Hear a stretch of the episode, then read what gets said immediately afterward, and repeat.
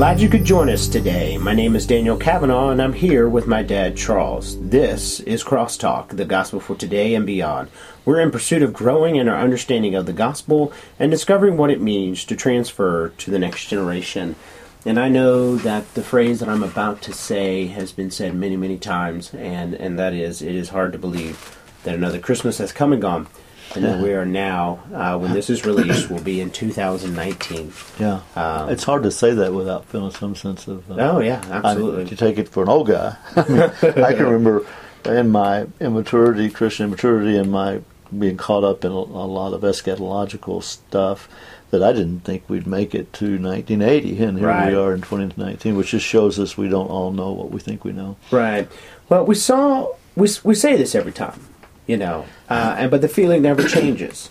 And though the slow nature of the new year hits, you know, it's kind of this sense of pause and it's kind of coming.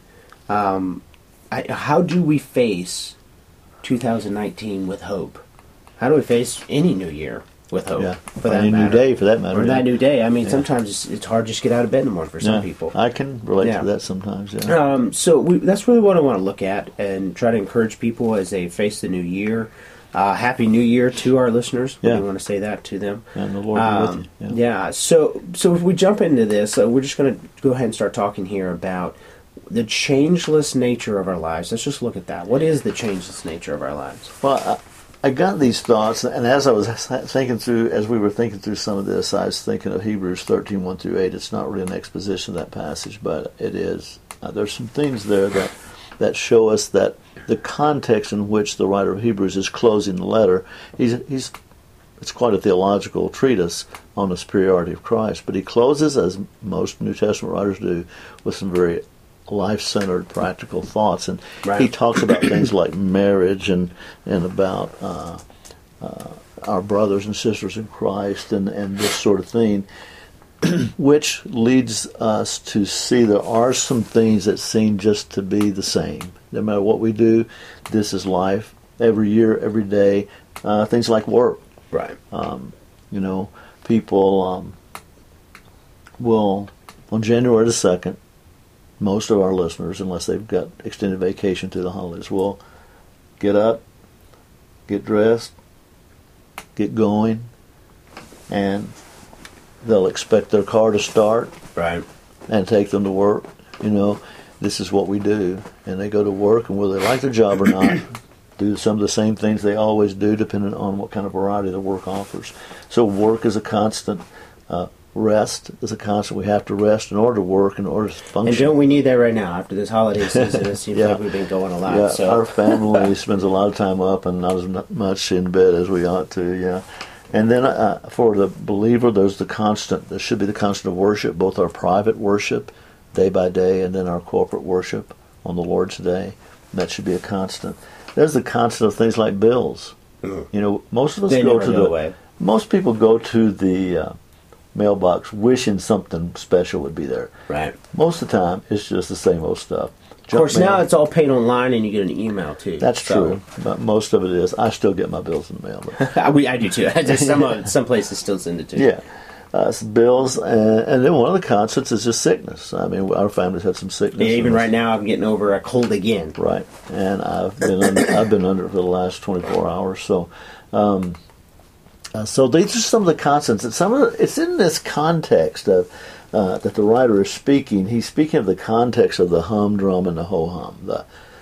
This life. This is what we do. This mundane existence that it's in this existence that we are to live our lives to the glory of God.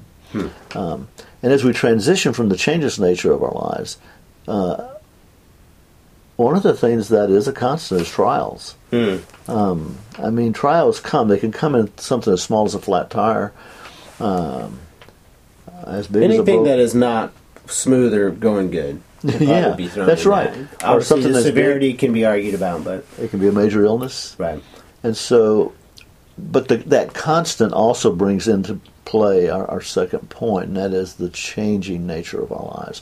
Now, It seems to be a contradiction. So some things are changeless, but some things are changing. There are things that change. Life does change in spite of the fact that there are things that don't change. And trials is one of those things. I mean, you know, we never know what the hand of providence is going to bring us. Mm-hmm. What we often see as a surprise and as unwanted and we can't understand is something that God has brought to us for our good and His glory.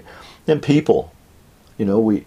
our family changes, our kids get married, they have children, we lose family members, right. Move, people change at work, the number of people, the people we work with changes, some get fired, some quit, new ones come on, maybe you get promoted or you lose a job, whatever.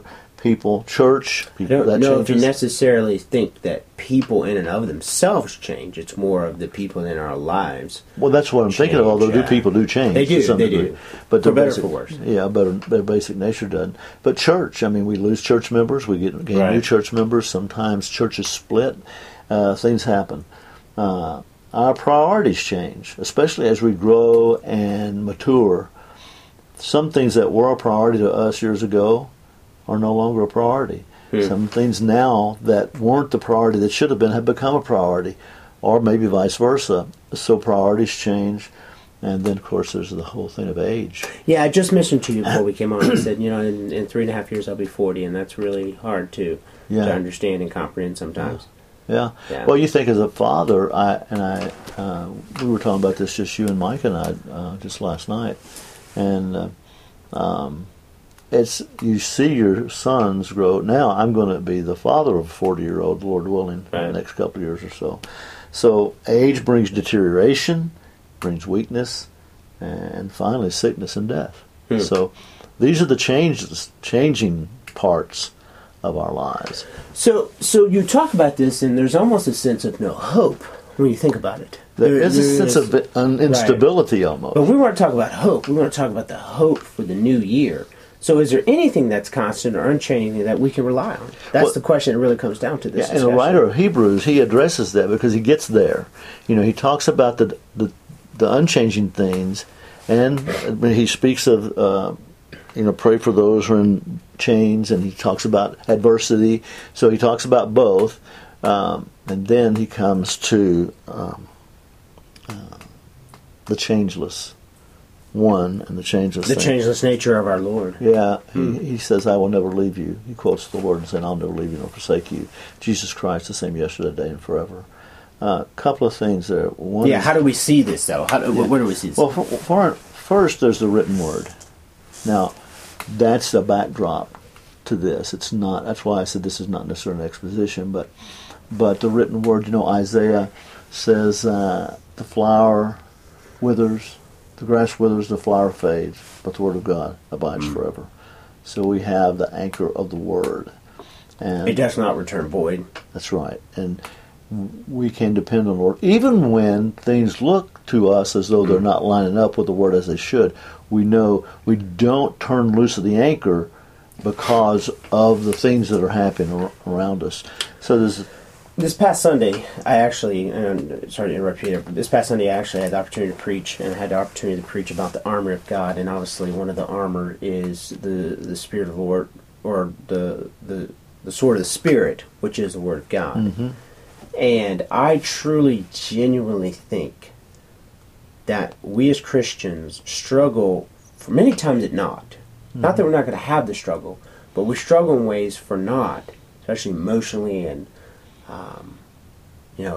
because we do not notice and recognize this aspect of the unchanging nature of our God, which is His written Word. We don't appreciate the Word. We don't embrace the Word. Mm-hmm. We don't see it as truly where we see that. Right. I know in my personal experience, you know, things happen that I think should not be happening, that I don't want to happen. Things, circumstances, people can be a trouble to me, but then I look back to the Word. I go back to the Word because I know the Word is true. And that written Word is a testimony of the living Word. Hmm. What we know of Christ, what we know of the living Word, we know by the written Word. And so, in fact, it's a quote here, and we don't know exactly where that quote came from, but the writer says, For he has said, I will never leave you nor forsake you. So he's quoting something, at least loosely, that is scriptural, some sort of a general quote, and then Jesus Christ, the same yesterday, today, and forever. And so what we have here is a testimony of what he knows to be true from all of Scripture. His Scripture, right, of course, at that time would have been the Old Testament Scriptures. And Malachi 3, verse 6, I am the Lord, I do not change. Therefore, and he gives, the Lord gives a follow-up to that, I don't change. Therefore, I'm forgiving toward you. It's not, I'm not like you. You are changing and you are fickle. I am constant. Wait. We talked about this a lot. And when I say we, I mean all collective church of God, evangelicals talk about the unchanging nature of God. But why is it that we struggle so much with this attribute? Why is it that we fail to draw our source of hope? We're looking to the new year, our source of hope for this new year. Why do we fail at any point in time to draw our source of hope? Well, some of it's just personal sin and lack of faith. But I think we are accustomed to things being undependable. We know how undependable we are, if we're honest. We know how undependable people around us are. Right. We know how undependable circumstances are. Therefore, if we go by appearances, then God would not appear to be dependable, as the good theological word is, immutable. So we're basically relying way too much upon our human perspective. Oh, I think that's always the problem, isn't it? Yeah, the human perspective is not the scriptural perspective. That's exactly right. And that's why we're saying this. That's why we're saying the written word, which then reveals the living word, which is God. And therefore, we've got to get in. And if there's anything you resolve this year, you've got to get in the word. That's right. That must be our purpose. We cannot, we've said this before, often we're talking to people and they're struggling with something. We say, are you in the word? That's the first question I ask. Is that your anchor? I mean, honestly, in counseling with believers, that's almost the first place you got to start. And then you can start trying to break down their issues and what they've not dealt with. But if they're not in the word, they're not going to be willing to receive anything. Yes. And so as we launch into this new year, and let's just go back and look at what some of the things Scripture says in Psalm 102. The psalmist says, of old you have laid the foundation of the earth, and the heavens are the work of your hands. They will perish, but you will endure. And as a garment, you will change them. As there's the word change, you will change them. And they shall be changed, but you are the same, and your years shall have no end. The Old Testament psalmist is pointing us, and all who would read this, to the anchor, to hold fast to him who holds fast us. He will hold us fast, as we sang in the Lord. Hey, good old hymn. Yeah, and then we have this to look forward to. There is a great change coming. Earlier in this letter, the writer talks about there's yet a great shaking coming. There's a great that God's going to shake everything so that only what's left is what will stand. Yeah. And there's a change coming for us. For every believer, we shall not all sleep, Paul says in 1 Corinthians 15. But we shall all be changed in a moment, in the twinkling of an eye. At the last, change we anticipate is coming. Yes, at the last trumpet. For the trumpet will sound, and we shall, and the dead shall be raised, and we shall be changed. The dead raised incorruptible. That's a great change. And we shall be changed. Whoever's alive will be changed finally, completely. There's a time coming when there will be one glorious constant.